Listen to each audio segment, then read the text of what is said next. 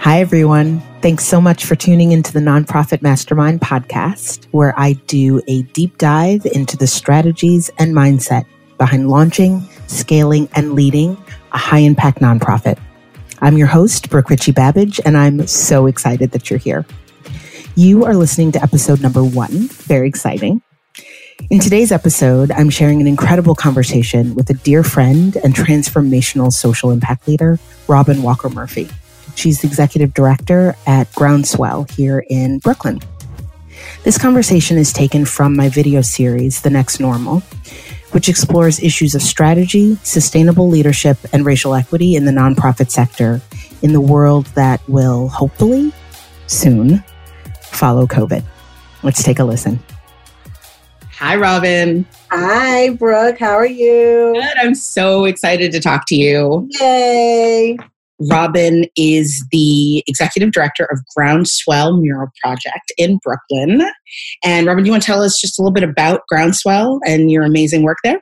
Absolutely. So, yes, I'm the proud executive director at Groundswell. So, Groundswell brings together youth, artists and community to use the transformative power of public art for social and personal change. So we work in schools, we work in community organizations, and we also have a master studio program. And our goal is to have a long term relationship with young people. So some of them may end up becoming artists themselves, but our idea is that they are able to think like an artist and to reimagine the world and to help us to see like a brighter future for the world and also for themselves personally. We work in all five boroughs.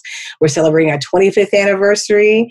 We have about 600, you know, murals, all social justice based murals that we've done over the years. So we're super excited to celebrate and to be able to talk to more people about our process and about our work and our amazing artists and young people that make it happen every year. It's so interesting listening to you give that intro. I mean, you know, you and I are dear friends. I've known yes. years. I've known Groundswell for years. And so I don't often hear the intro to the organization because it doesn't come up in our coffee dates. Right.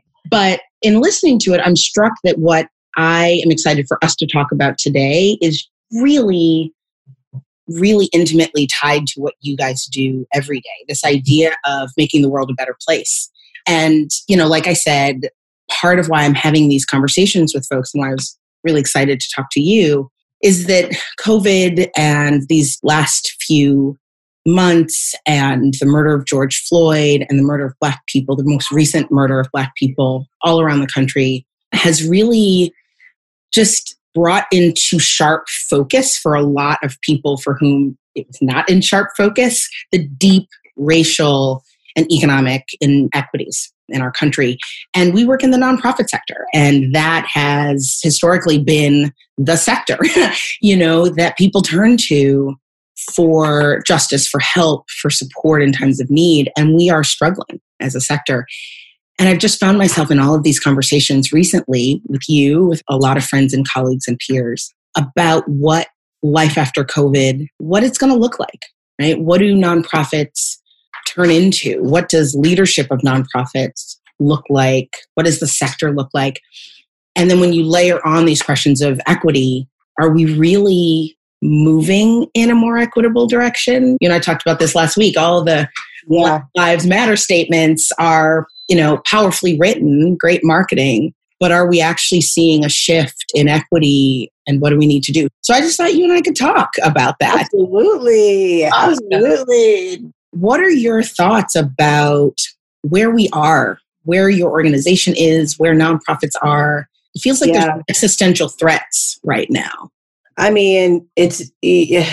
I will say that I think we're 21 weeks into this shutdown, maybe week 20, end of week 20, going into week 21. As I'm counting. But just for Groundswell personally, it has been challenging in a lot of ways. And then we've also felt just a wave of generosity. I just want to just, you know, definitely shout out so many great foundations, but definitely on top of my list yeah. has been the Brooklyn Community Foundation. I feel like Brooklyn yes. Community Foundation, we shut down the next day they were just like, here's a plan. And, you know, they just really were able to thoughtfully respond to grantees in a way that helped us to be able to provide like emergency funds for our artists who mm-hmm. all lost their jobs. Like, you know, when one day, you know, we committed to paying all of our artists their full contracts, even if the projects weren't finished a lot of our individual donors, some foundations, we were able to, with the help of people like Chitra, and you know, we were able to get the PPP loan. This fiscal year, like we're actually in a good place. So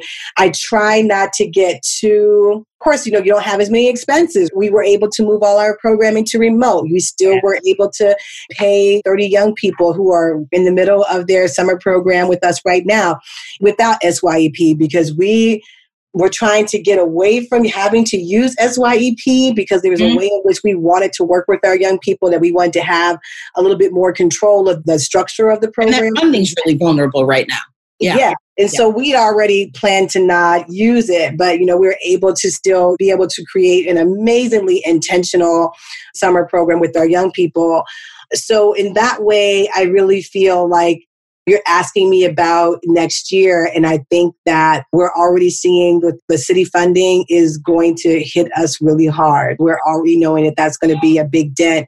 There's so many question marks. So it's hard sometimes to be of two minds, to be present and in the future even though that's the best way to do your work is to be able to be in three spaces at once right? You're in the moment you're looking ahead those three spaces aren't always quite so uncertain and different from one another Exactly. And so when people say, well, what's life after COVID? It is such a great question. And it's like, uh, it will continue to be the guiding question, right?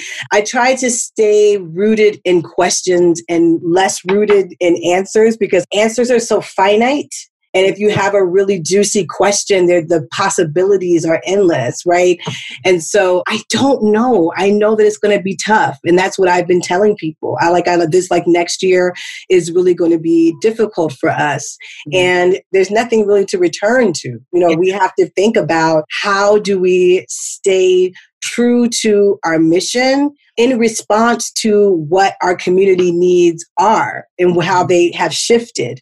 I have to return to, okay, you get as a, an executive director, you feel the pressure of making sure everybody gets paid. You haven't had to furlough people. You have the pressure of wanting everyone to be able to have their livelihood. And so much of my focus has been on the money issue, which is my role, right? Just to manage that in mm-hmm. collaboration with my amazing team and my director of finance. And then there's this other part that I want to make sure that looking future forward, that I'm like, our communities are asking us or entrusting us to live out our mission. So while I'm making sure that this financial piece is happening and thinking about money, money, money, money, money, mm-hmm. I also have to think about what do our constituents need because of COVID? And so, one of the things that we're thinking about, how can art in public art be used as a tool and igniter for social movements. So many really amazing social movements that are happening right now, amazing organizations who are doing work about immigration rights and police reform, abolition, defunding around, you know, food insecurity, all those things, and really thinking about how are we working with those organizations yeah. to offer our work as muralists, as public art to help to amplify the messages of organizations that we deeply believe in. How are we working with schools? That's a huge part of what we do. How are we ensuring that young people are still able to get an arts education? We believe that arts education is a right that all of our young people should be able to have? Like, how are we talking to people who will support us about now we need you to really help support us in schools? Most of our money in working with schools comes from the city. So we're thinking through that. We're thinking about how we can actually work with the schools to rethink their messaging around COVID 19 and space, you know, the different kind of, you know, spatial. Exactly. How can we work? So it's kind of like, how can we be of service in this role? So you said so many things. I know, I know. I know. Don't worry, I'm taking I'm taking it. so you mentioned the word possibility, and then you also said we're not going back to what was there before. And I think, you know, I've talked to a lot of organizations in the last 21, 22 weeks, and sometimes I hear the word possibility. Sometimes I hear more panic. Sometimes mm-hmm. I hear a sense of loss and a sense of mourning about not going back to what was. And what I think is really interesting about what you just laid out is you seem to really be leaning into this idea of possibility, which is not to say, I don't know if you are also experiencing feelings of loss and mourning, but I definitely hear as well how can we be of service? How can we use being of service as sort of a beacon or a lighthouse through the uncertainty? Are the ideas that you just lifted up, are they new for you guys? Are you finding that this is sort of an opportunity to think about new possibilities. I guess what's the balance between sort of leaning into what you guys have always done, what mm-hmm. you see, and sort of new ways of being in the world, new ways of thinking about your work? Because there's also a lot of a lot of talk about pivoting. no, I mean, you know, Brooke, it's real hard because I thought you were just going to stop there and be like, "It's real." I was like, "Yeah." that was like, "It's real." Semicolon, and yeah, I think that one of the things that motivates me is that I am not a visual artist. I am a performance artist, but most at core is I am a deep believer in, you know, social justice and, you know, working with young people and believing that art, my way into art is that I believe that art can help to bring about the world that I would like to see and I would like for my children or child children. Am I having another one? No. To grow up in. I'm like, no, child, no. This, this ain't no hot tea for the streets, child. No, no, no, no. That wasn't no leak. I come to this work as someone who I do this work because I believe this is my contribution to mm. social justice. Yeah. This is my contribution to the movement and me and this work.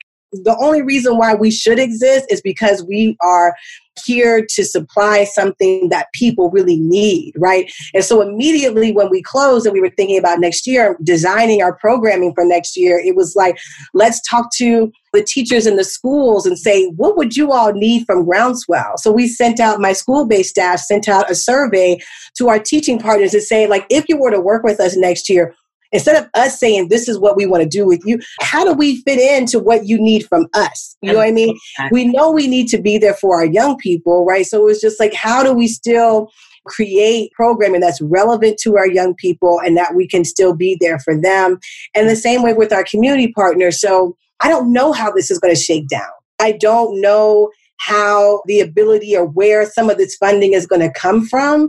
But what we're trying to move forward is having a plan that feels right for us. And there's definitely, you know, the panic sets in sometimes when there's so much to do. I think a lot of it has just been being on this kind of hamster wheel of day to day to day to day. And in that sense, it's also been hard to really get deep into a lot of future conversations because it's like I said, that kind of two modes, but so much of it for me has just been all right, we gotta keep going every day, being so just intently present, mm-hmm. right, in the now, but still feeling good that we're definitely leaning into hope.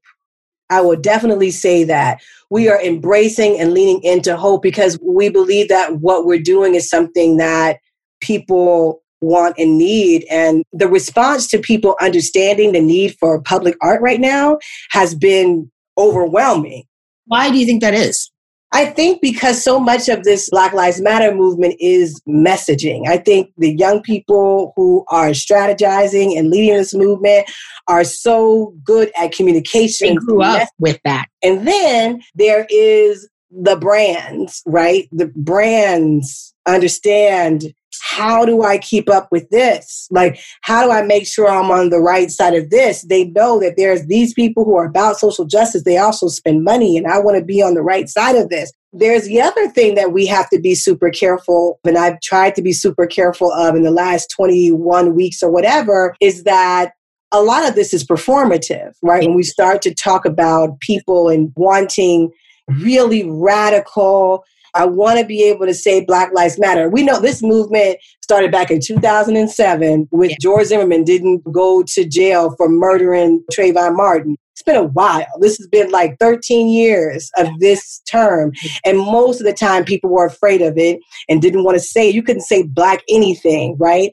But there's this shift and this turn. And that's what's been really tricky because I feel like folks kind of understand is I can just say Black Lives Matter. That's one of the things I wanted to ask you about. I have had some really interesting conversations with other, particularly in the arts space, leaders of arts organizations where they are being invited to produce public art.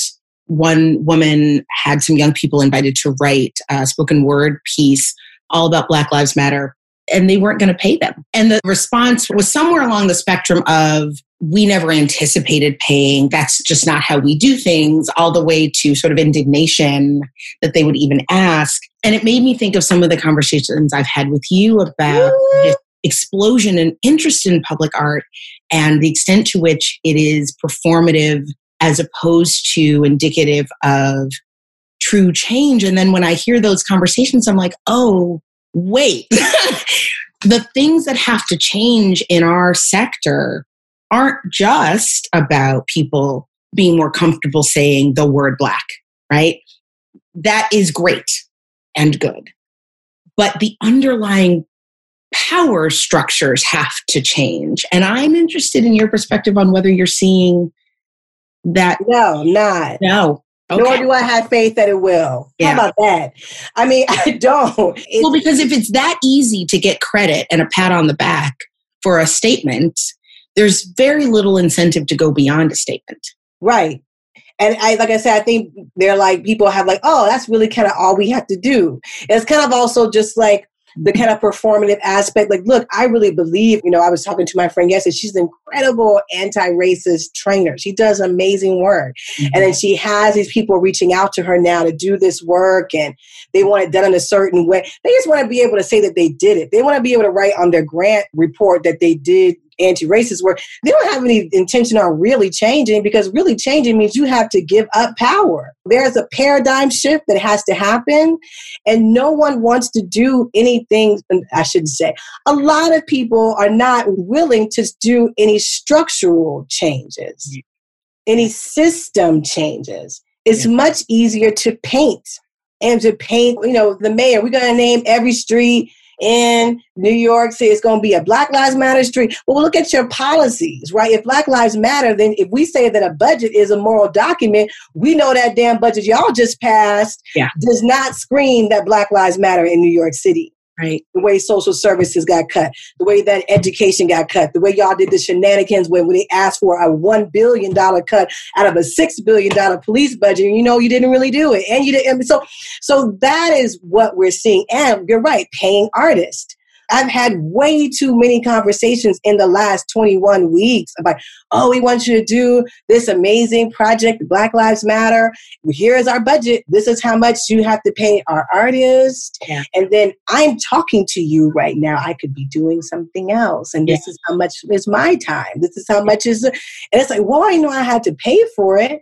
And then you see the project get done. And then you know a lot of these projects get done and people did not get paid it calls into question, or not calls into question, but it really lifts up when we say equity, when people talk about this sort of next normal, right, that's being constructed as we go along in the months and years after COVID. When we talk about wanting it to be more equitable, what do we mean? Mm-hmm. Right. And some of what we have to mean is structural change and systems exactly. and shifts in power. Going back to what you were saying earlier, just describing the kind of work you guys are doing and the direction you're moving in, I personally think that that kind of change starts with meaningful conversation. Throwing statements at one another isn't a conversation, but if you can actually sit down in a room with school principals, with policymakers, with the people who are writing the line items in that budget, and have them understand the role of public space, the role that young people play in shaping what justice looks like, right? The kinds of conversations you guys are using public art to start, those are messy and they take longer. But what I think is beautiful about the work that you're describing is it's about starting those conversations. There's a branding element to that, and that's powerful, but it marries that with let's actually sit in rooms with some decision makers and muddle through our disagreements. Maybe one of us is going to say something wrong, but mm-hmm. we're not going to leave the room until we figure it out, right? Like those are the conversations. And those are those longer term, like a lot of what has been presented to me and speaking in the eye. Yeah. You know, this is like, can we do this in a week? Right. Can you do this in a few days? Right. So even the turnaround time it's not about any real shift or change. Yeah. And even like I've had conversations with funders in the last 20 weeks. Some of them have been great. You know, I shouted out Brooklyn Community Foundation. And some of them, I wish they would shift the way that they deal with their grantees' time. Mm-hmm. I've had people talk me, ask me questions about like, I'm thinking about in response to the current moment, I'm thinking about like this new, what do you think? And spending my time and da da da. Yeah. And then it's like, what do I get out of that? Well, know, that's equity issue too. That's another shift in power.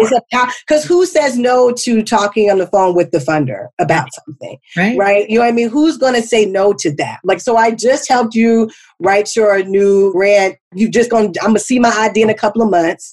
Yeah. Right. So how do these shifts and dynamics change? I've had people, could you send me an LOI for something that you want to do based on this? And I spent a whole weekend working and heard nothing about it, right? So the way in which those power dynamics actually need to shift as well. The actual work of making change is really hard. I don't think that it's going to be I don't think it's going to last really long. I do think this, for some people, this is a moment, right? There's a moment and the moment will pass. There's many of us who this is every day. We'll still work through it. I think it's really important to figure out how you can leverage it while it happens, right? So when the moment is here, how do you leverage it to get what you need? These young people who are marching on the street, and who people are, you know, some people are happy that they're doing it. Some people are like these disruptors. A lot of people are getting promotions right now based on the work happening on the street. Mm-hmm. Let's be real. Mm-hmm. All this work, this movement work that's happening, there are companies, organizations who are now, well, let me get this black person in this role, or let me get based on what these babies are doing outside. Yeah. And so the people who are also seeing their promotions happen need to be thanking those foot soldiers on the street because that's always what happens to kind of shut down or to kind of respond to this. Mm-hmm. A lot of us get promoted, get more jobs, get more contracts based on what happens on the street. So it's always important for us to remember the connectivity, yeah. right, that happens. You know what's interesting, and I want to talk a little bit about some of the points about leadership you were making and sort of sitting in these dual spaces and leveraging this moment. But what you just said made me realize that I wanted to say kids, but they're in their 20s. The young people marching were in elementary school when Trayvon wow. killed. Their entire world, my oldest son is six. So you have people out in the streets now who were his age. Wow, that's wild. Don't remember a world where we weren't grappling in some very meaningful way with the things they are in the street marching around. And it made me think of a podcast, you know, I love podcasts, that I heard where some of the young people marching in Hong Kong were talking about how they were born and grew up, the only world they knew involved debates around and grappling with questions yeah. citizenship. And so these young people out in the streets, of course, they're the ones leading this movement. Of course, they have the energy and they are marching well beyond the number of days and weeks people thought would be sustained. This is their world. This is the only world they know. These are the only issues they've known. And I wonder leaning into hope if some of the cynicism that I have at my age about there are these moments and then they pass, if maybe this spark can actually turn into a flame because the people sort of stoking the flame, the younger people, don't know an alternative. They don't know to go backwards. They don't know to let the spark go out. This is their life. And so maybe that energy and they're 20. So they they have more energy, right? And so maybe they will continue to push us as individuals to have some of those tough. I absolutely these young people are not going to slow down. Yeah. I follow a lot of the movement for Black Lives and mm-hmm. a lot of that is like you know, just the strategizers are like young black women. I mean, the strategies that they're implementing are brilliant and they're taking from the past and they're updating it for themselves. Like, I think that movement for Black lives is just going to continue to get stronger. Yeah. I think this kind of phase of like, I guess my cynicism comes in is how long will white people be as responsive as they are to me right now. Being like, let's talk about you heading up a black led organization. like their willingness to want to engage on that, or when we're there, because we've already heard some like, oh, this is so tiring, the fatigue of that. For white people, like how long will they be wanting to engage in this? But the young people, it's not going to slow down anytime soon. They're going to continue to push. Mm-hmm. I think it'll just morph into something different. Yeah. I think in terms of being a nonprofit leader, like and the I've never received as much outreach from people who want to how can I help? So I'm like leveraging this moment, like, all right, this is how you can help. This is, you know, what we do, and yes, you can support. And I'm really upset I missed out on MacKenzie Scott. I was like, no one I know knows MacKenzie Scott. Jeff Bezos' ex-wife who just gave I don't know how many a billion dollars. I'm like, how did I not get on that train? Like, what? who did I need to meet? Like, you know, this is what I'm talking about because you have to be able to leverage it. As long as I know where I'm at, and I'm not confused on where I'm at, I can work around it. You talked earlier about, I mean, this idea of rooting where you are in service. I mean, I, the organization I ran, I started, and the first few years was all about clarifying the need right? Anytime you are building an institution you are building a movement it is in response to a need. And this is an interesting moment where organizations that have existed for two and a half decades have a real opportunity to go back to what is the need that we are addressing right? And i heard you speak directly to that and that's an anchor so that as you are having to sit in the future and the past and the present and leverage this moment and sort of respond to the tyranny of the immediate and also find some moments to pause and think strategically while you're doing all of that as a leader it sounds like you are trying to ground yourself in what's the need people are much more willing to talk about social justice now. Like when I was first starting out, like as a program director back in 2004, what people didn't understand, like, no, I actually am a social justice educator because it's rooted in love. No one talks about that except for people who do the work. Mm-hmm. It's really about, I love people so much. I am clearly a woman of African descent. I love all people. I love my people. I love black people. And I love justice. I cannot stand injustice, right? I don't love oppression, right? I love liberation. All of it. If we go to the whole kind of philosophical thing that there's only two emotions, there's love and there's fear. Yeah, Everything yeah. else that's not love is fear. Social justice is love. It is love activated right? It is so when I'm thinking about people like, oh, the, our murals are beautiful. Our murals are beautiful. The process is even more beautiful. And we just had young people do the process share yesterday. They talked about what they learned and what they value.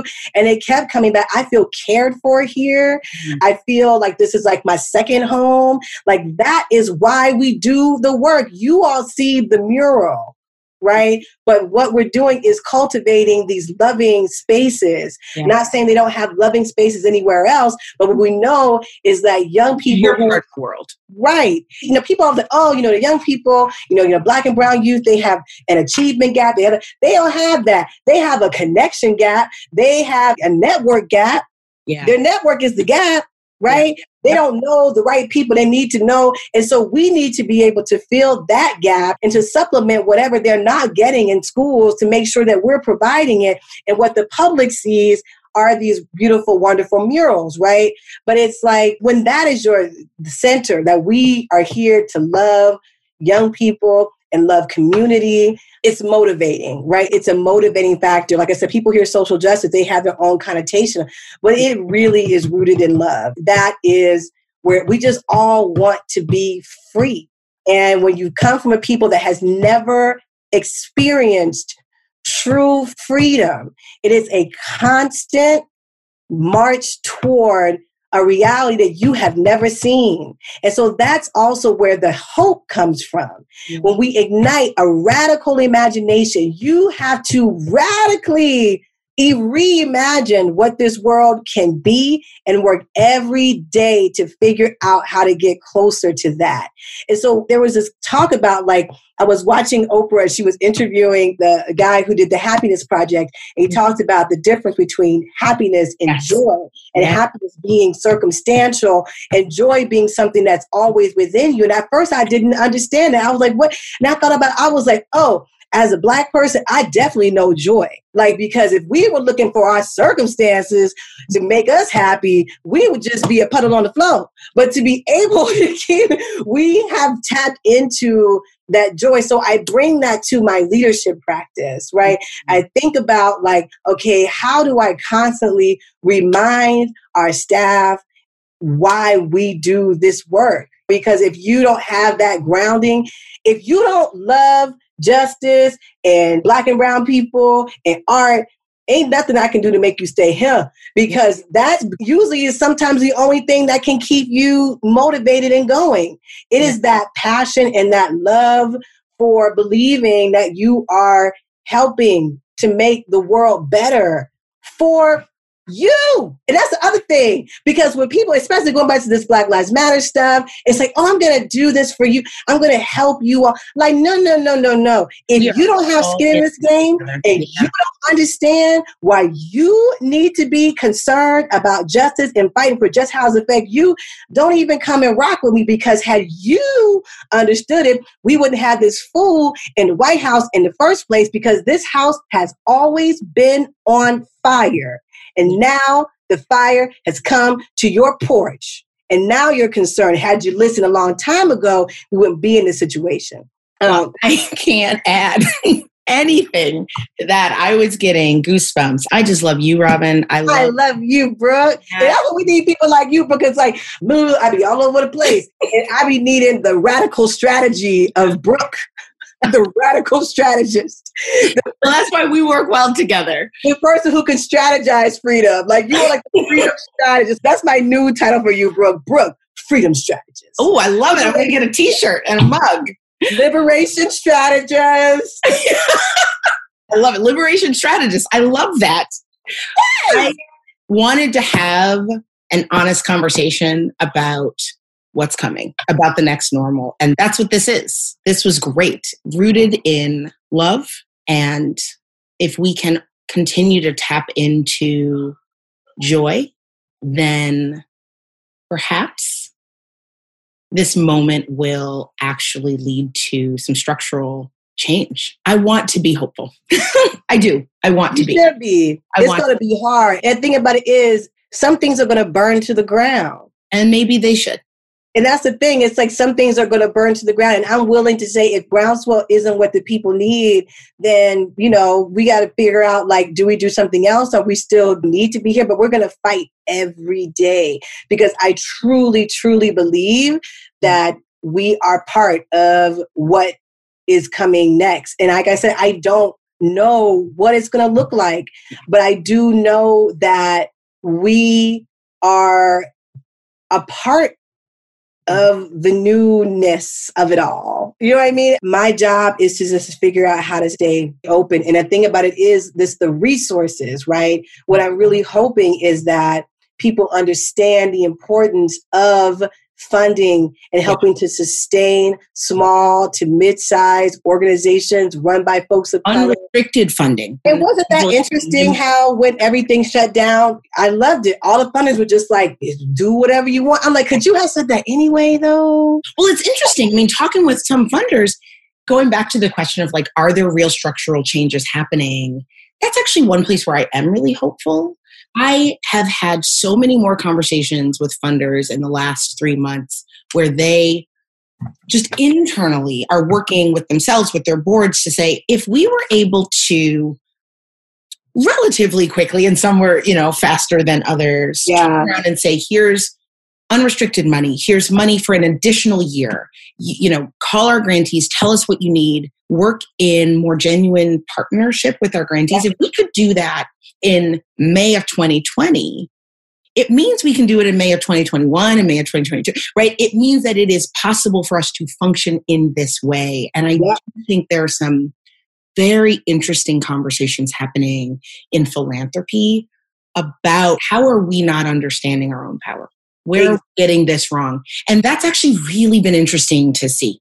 I know you have the plug on them, and this is something you can educate me about because I'm coming from like the side of like, what would be hard about people not putting on their website by invitation only? And then it's like, if you're to be that foundation that's like by invitation on, which is elitist to me, but could you at least say, and with an asterisk, and this is how you can be invited? You know, there has to be some demystification of that. Yeah. You know, there's something about funding, and so sometimes with foundations, like you gotta wait to get the golden ticket. Information is a form of power, right? And so holding the information versus sharing the information, being transparent, those are ways of shifting power also.